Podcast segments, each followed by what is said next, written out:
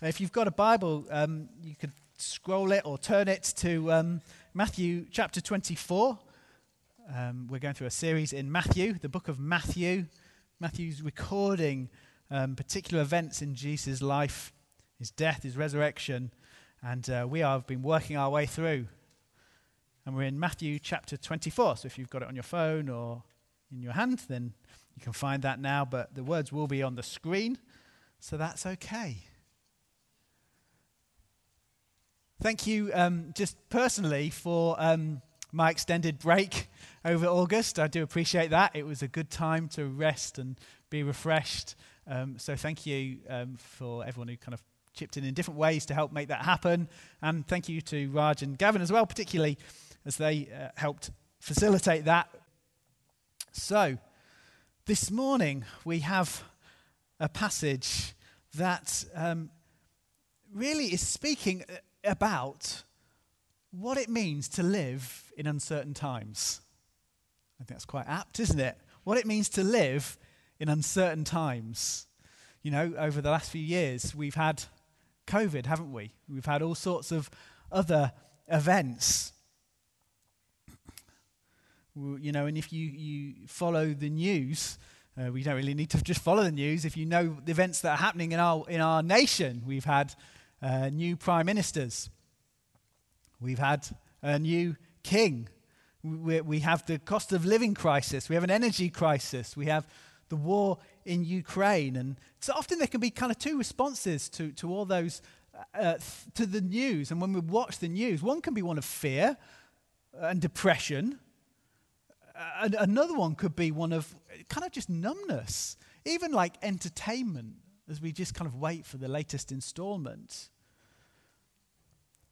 But listen, if you're a follower of Jesus, we need to know how to live in these days. And this passage helps us with that. So I'm going to read this passage for us this morning. I'm going to read the first few chapters, the first few verses, and then we're going to get into the rest in a minute. But listen, this to Matthew chapter 24. Jesus left the temple and was walking away when his disciples came upon him to call his attention to its buildings. Now, in uh, Mark, when Mark records this, he says that the disciples are quite amazed by the buildings and the temple. They're like, wow, look at this place. It's amazing. They're in awe of it. And Jesus says this Do you see all these things? He asked. I tell you the truth, not one stone here will be left on another. Every one will be thrown down. As Jesus was sitting on the Mount of Olives, the disciples came to him privately. Tell us, they said, when will this happen? And what will be the sign of your coming and at the end of the age? Let's just pause there briefly.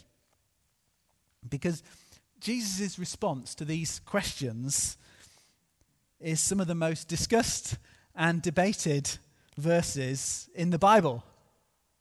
And I'm sure here this morning there might be a variety of different views, even if your view is, I haven't really thought about it.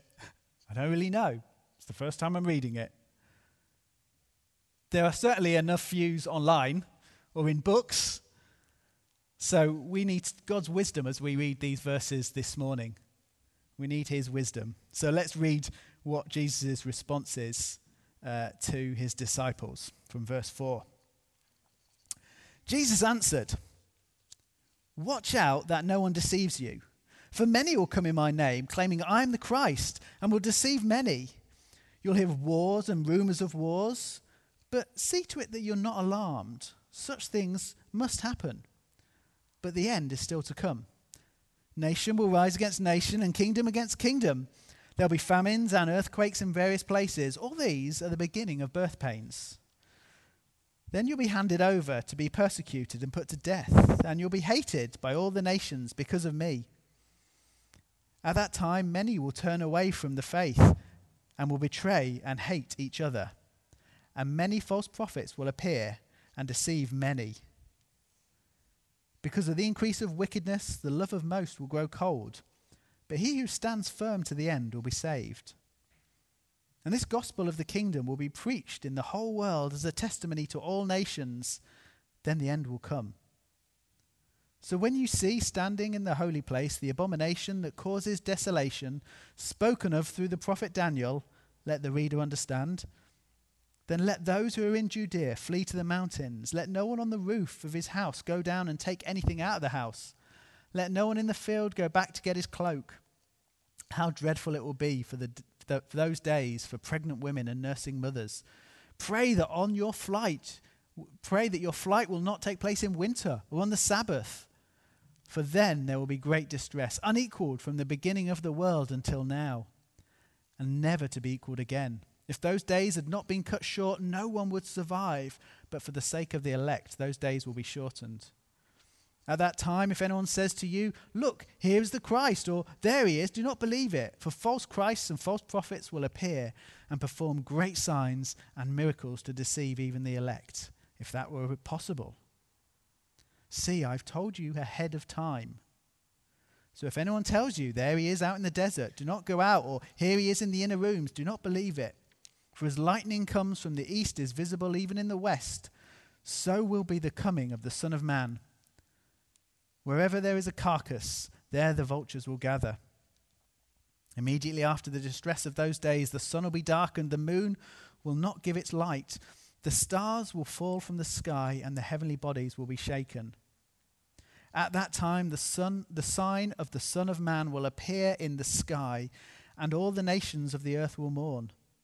They will see the Son of Man coming on the clouds of the sky with power and great glory. And he will send his angels with a loud trumpet call. And they will gather his elect from the four winds and from one end of the heavens to another. Now, learn this lesson from the fig tree. As soon as the twigs get tender and its leaves come out, you know that its summer is near. Even so, when you see all these things, you know that it is near, right at the door. I tell you the truth, this generation will certainly not pass away until these things have happened. Heaven and earth will pass away, but my words will never pass away. Then, just down to verse 42, we don't have time to read the whole passage. Therefore, keep watch because you do not know what day your Lord will come. So we've got a big, long passage this morning. I, I may not be able to address everything in this passage. So I may not be able to address that verse that you're thinking, but what about that? Maybe you can ask me another day and, uh, you know, we can go from there. But, but, um, so this chapter, it's, it's really about the future But what part of the future and, and how this will all happen is hotly debated. That Jesus will return is not debated. No, that, that is solid Christian teaching that Jesus will come back, that, that God in Jesus came to us 2,000 years ago, and that he will come a second time to wrap up all world history. Um, you know, the, the ultimate end of all world history will not be down to climate change ultimately, will not be down to nuclear war, although, you know, we pray it's good to look after the environment, it's good to avoid nuclear war. That won't be the ultimate reason. Jesus will. And everything wrong will be put right. Heaven and earth will come together and will be with him forever. And it's the detail of this debate that is more discussed. Uh, and much of it misses the point. Uh, the um, church lead, the English church leader and writer Peter Lewis said that you know Jesus' return will be a great event. However, it, its greatness isn't in all the, the events and activities that surround it. It's an event that is dominated by a person. And he puts it like this Therefore, we should be less taken up with the detail and form of events than the knowledge that we shall meet the Lord face to face. The meeting is more important than the mechanics. The how must give way to the who of the second coming. See, you can, you can see often people get preoccupied, don't they, with dates and with charts and with mapping current events to um, what are said in different verses. And do you know what it could be? It could be that they miss the point. More importantly, they miss the person, Jesus. Okay, so let's look at the disciples' questions here this morning. and how Jesus answers them. There's this, they have three questions. Really, it's two questions. A, when will the temple be destroyed? You know, we think it looks wonderful and marvelous. You're telling us it's going to be destroyed. Secondly, what signs should we look for to know of your coming, of your um, appearing, and the sign of the end and the, and the end of the age? So, first, Jesus is talking about the destruction of the temple. That's what they ask. You know, the temple was the religious, the religious center of their worship. It was integral to everything in life. Uh, it, you know, they, they believed it was the center of the earth. Uh, and it was, a, it was this huge, humongous structure. In fact, they said it, it, they thought it took 80 years to build. And even when it was destroyed, they said it was probably not finished. But yet, within a few decades of Jesus' words in AD 70, the temple had been destroyed, destroyed by the Romans who just came in, razed it to the ground. You, you cannot imagine what a sh- earth shaking moment this would have been. And I guess in a very, a very small way, maybe we've experienced that this week, in a very, very small way, as we've seen uh, the death of the Queen. And, you know, you looked on the news and people have used words like, you know, it, it's unsettling, it's disorientating, um, it's unimaginable. Now, they use words like it's unimaginable. Now, it, in reality, we know. We know that kings and queens pass on, don't we? We have procedures for it, and those kind of procedures kick in now, don't we? We, we have that, praise God. Um, but people use those types of words. It's unimaginable. The reality is, we, we kind of know what happens going on from here. It was almost unimaginable that the temple would not be there. It didn't compute in their heads. It was going to be an earth shattering moment. And if you've still got your Bibles open, um, some people would say, some scholars would say that Jesus is talking even up to, uh, most people would say up to verse 25. He's talking about the destruction of the temple.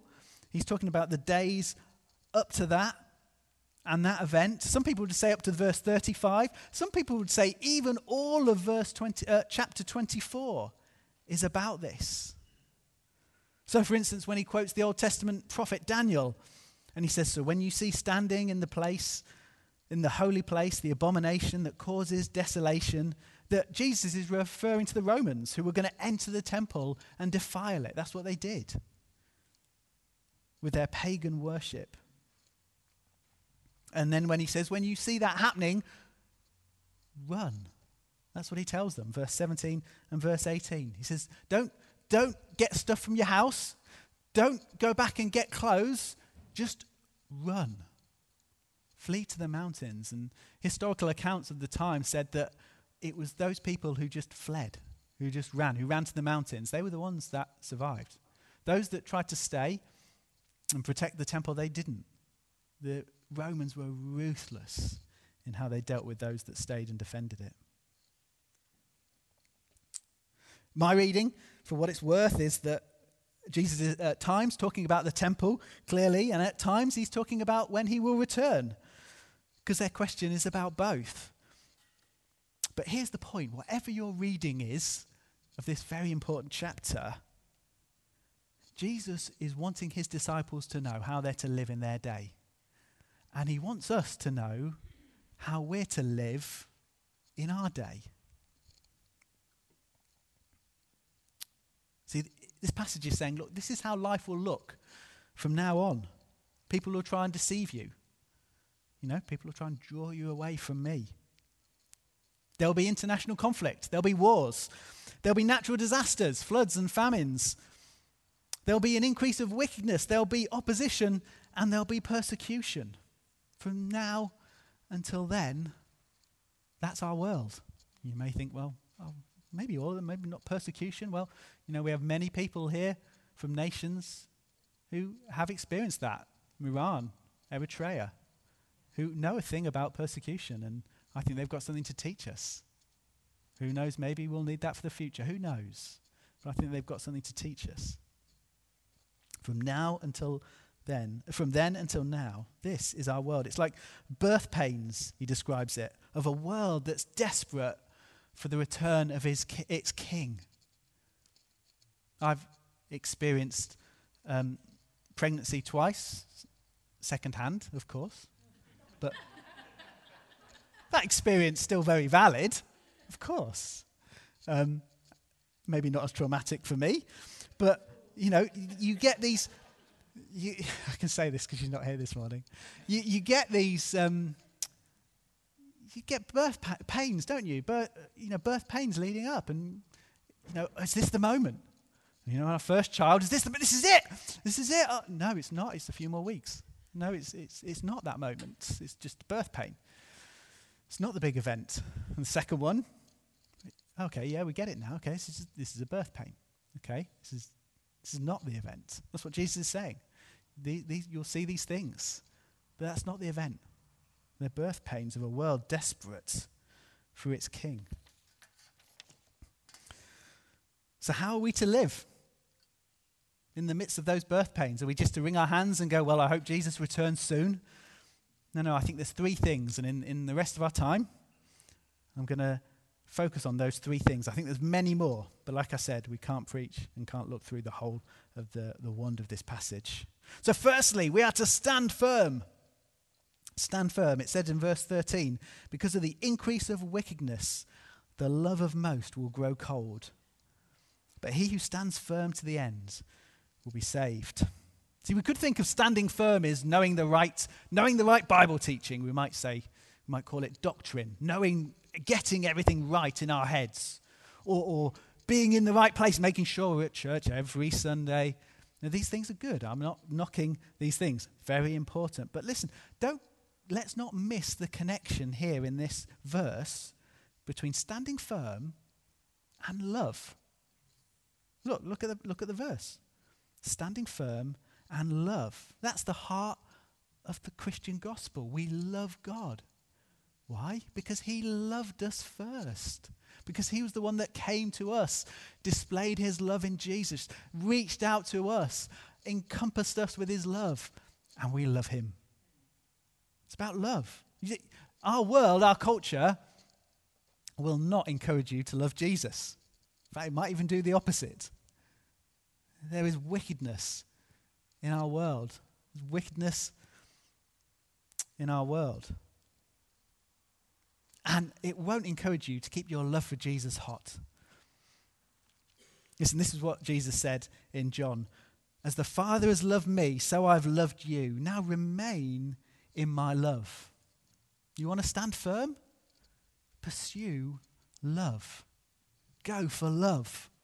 Enjoy His every day. Enjoy the love of God for you. That's it. That's how you can start every day.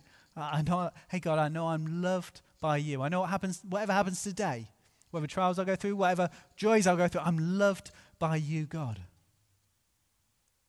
Even in, even in the difficult times, even when, you know, like Karen with the, um, uh, uh, what are they called? Shawl.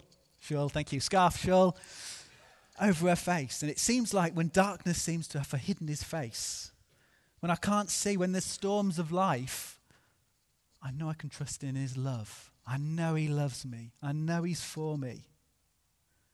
And often it's in those difficult times we need to know that. Listen, Romans, in Romans, Paul writes, God has poured out his love into our hearts by the Holy Spirit. God has poured out. Listen, think of, I think of it like this God has poured out his love. If someone pours you a drink, what are you meant to do? Look at it. Oh, thank you very much. It's very nice. Thank you. No, no, you're meant to. They've poured it for you to taste, to experience, to encounter, haven't they? Not just to look at. It's for you to drink and for you to encounter and experience. And that's the same with God's love. As He poured it into our hearts by the Holy Spirit, do you know, He wants us to know it. He wants us to encounter it. That's why we love being a people of the Spirit here at Jubilee, because we want to encounter that love that is for us. Even sometimes in the midst of difficulties, I know I can encounter the love of God by the Holy Spirit. And we're to love others too. That's what Jesus goes on to say in that passage from John love each other as I have loved you. You might be thinking, oh, do you know what? I can get the loving God bit. Oh man, but loving others. Oh man, now that's hard work. Oh, do I have to? No, no, he says, no, love others too. You know, even, even those people that it's hard for you to love. It's tough for you to love. You know, he says, love others. Listen, those people, actually, loving those people might be helping you to stand firm. Loving those people might be part of your discipleship journey in Jesus as you grow more like him. We're to love others, even when that's hard work. Okay, secondly, we're to keep watch and be ready. That's what Jesus says. It's clearly what Jesus is saying in verse 36 onwards. Keep watch and be ready. I think this will probably be spoken more about in a couple of weeks' time when we get to chapter 25. But listen, keeping watch and being ready isn't about just sitting around and uh, just kind of waiting for Jesus to come back, or maybe even trying to work out the date that it might be, second guess when he'll return. The final few words of the Bible say this Yes, I am coming soon. It says, Amen, Lord Jesus, come. And when Jesus says that, he means it. Not like perhaps if you're, I can't speak for other cultures, but perhaps if you're English and we sometimes say to one another, don't we? Oh, hey, it'd be lovely. Oh, we must have you round. It'd be lovely. Lo- or oh, I will come round at some point. And, you know, sometimes we don't do it, do we? Sometimes we might not even mean it. Jesus means it. Jesus means it. I am coming soon. See, one person writing about this said the church, a church should have a lively expectation of Jesus' return. If not, something has gone radically wrong. Listen, I wonder, I wonder, do we have a lively expectation? Do you have a lively expectation that Jesus will return? Jesus will return. One day, he will return. King Jesus. He will put all things right. He'll deal with sin and death forever. A new heavens and a new earth, and we will be with him. His kingdom will come in full. And do you know what? You and I are meant to live in the glory in the light of that glorious future. We're meant to live in the light of that glorious future. That's what it means to watch and be ready. People who do the work of this kingdom. People who serve and care for the poor. People who are good employees, good employers, good volunteers. People who are good school pupils or students. People who show kindness to our neighbours. People who serve in their church community. People who welcome those who are fleeing war and persecution. You know, we can do all these things because our future is secure. Jesus has won. The world might seem crazy at times. Do you, do you, do you sometimes watch the news and kind of go, what, what on earth? The world seems crazy at times. But listen, Jesus has the victory. Jesus has overcome, and our conquering king will return. And do you know what? We can live lives to um, build his kingdom as he builds his kingdom here. We can do the kingdom work. Thirdly and finally, we can share his gospel. We can share this good news about Jesus. Verse 14, and this gospel will be preached in the whole world as a testimony to all nations, and then the end will come. Now, whether that's talking about the end of the world, or whether that passage is talking about the destruction of the temple. We can't go into reasons for, uh, for those right now. Um, but whichever it is, listen, this good news about Jesus, this good news that the King is here and we can come into his kingdom through him, this good news will go out to the whole world. Not just to one group of people in one particular piece of land, but the whole world. Everyone, everywhere. Everyone, everywhere, as we say in Jubilee. And this is what's happening. Wonderful to hear that story from um, Shirley this morning about God working in another nation, in a family, praying for their family members. God working. Amazing. This gospel is growing and bearing fruit all around the world. I, I, on my extended break over the summer, had the opportunity to read a book from a guy called Harvey Kwiyani. Harvey is a um, uh, lecturer and uh, Bible teacher and church leader who he wrote a book called Multicultural Kingdom. He's from Malawi. Anyone from Malawi? We don't have anyone from Malawi, do we? I don't think. Close by, but not Malawi. Um, and he describes in his book the growth, explosive growth of Christianity around the world, particularly in places outside of Europe. He talks about Malawi. In Malawi, in 1900, there were a few hundred Christians. Today, 80% of Malawians would call themselves Christians. That's 15 million people. That's twice the population of Scotland. And no, even to talk about China, India, Iran, parts of Africa, God is on the move, and we're seeing people come to know Him as this gospel goes into the whole world. But you know what? It's not just overseas. We see the nations coming to Christ here in the UK too. And, you know, we have the privilege of seeing that, don't we, in Jubilee? As we become a more diverse nation here, we see the privilege of seeing nation after nation come to know Him, people group after people group come to know Him. And this is what Harvey Kwiyani says in his book. I'm convinced that the multicultural context, okay, it's quite a long quote. Are we ready to take it seriously and really think about it? Because I think it's really important. I'm convinced that the multicultural context of urban Britain needs a multicultural missionary movement. African, Latin American, Asian, and British Christians need to work together in mission. I anticipate that the body of Christ in Britain can model racial re- reconciliation, that's races coming together and being reconciled together, being brought together as one, for the world by living an alternative reality where all races are one in Christ. Such a church may be a testimony to the world that the love of Christ can set people free. You see, we need each other to do this. God has made us, Jubilee, a multicultural family for a purpose. So, whatever your background, you and I have a part to play. If you're from another nation, you have a part to play. If you are born and bred Teesside, you have a part to play. You know, the nations includes us here who are white British. We are the nations too. Let's not forget that.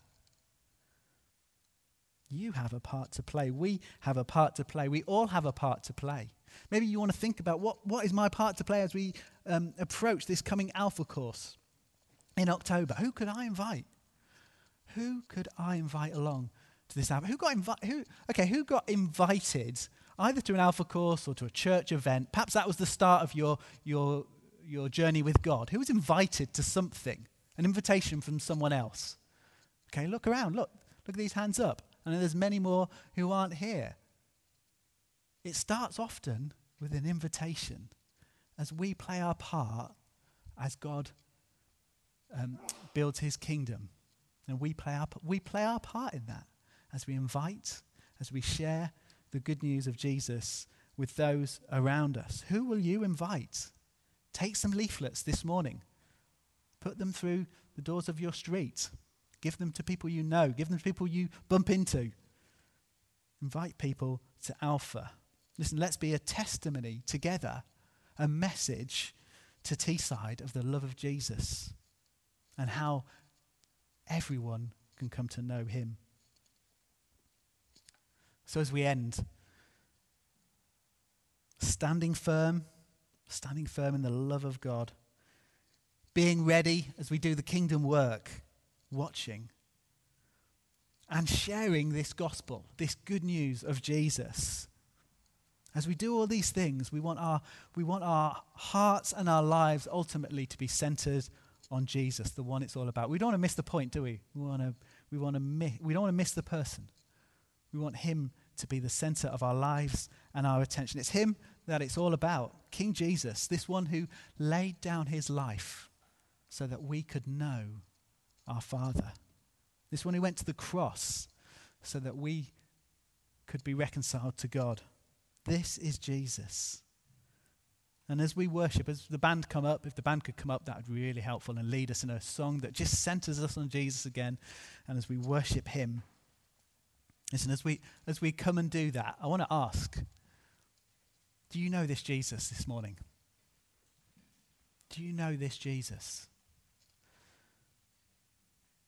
When He returns, or when your time to meet God happens, takes place, will you be saying? well, this is what I did with my life on my own. Hey, God, I, I hope it's good enough. Or will you be saying, hey, this is what Jesus has done? And I know I'm in him. And I know he is more than good enough. I'm dressed in his righteousness. I'm clothed in his righteousness. Listen, you can, you can know that truth this morning. You can encounter that truth this morning. You can encounter his love for you this morning. It's very easy. You can come to him. Even in the midst of this final song, you can say, Jesus, I'm, co- I'm coming to you. I want to uh, receive all that you did for me on the cross. I know that you were made sin. You who knew no sin, you were made sin so that I might know the righteousness of God for me. You can do that in this final song. And for all of us, listen, we live in, what do we say? Crazy, uncertain, seemingly, seemingly crazy times. But Jesus is King.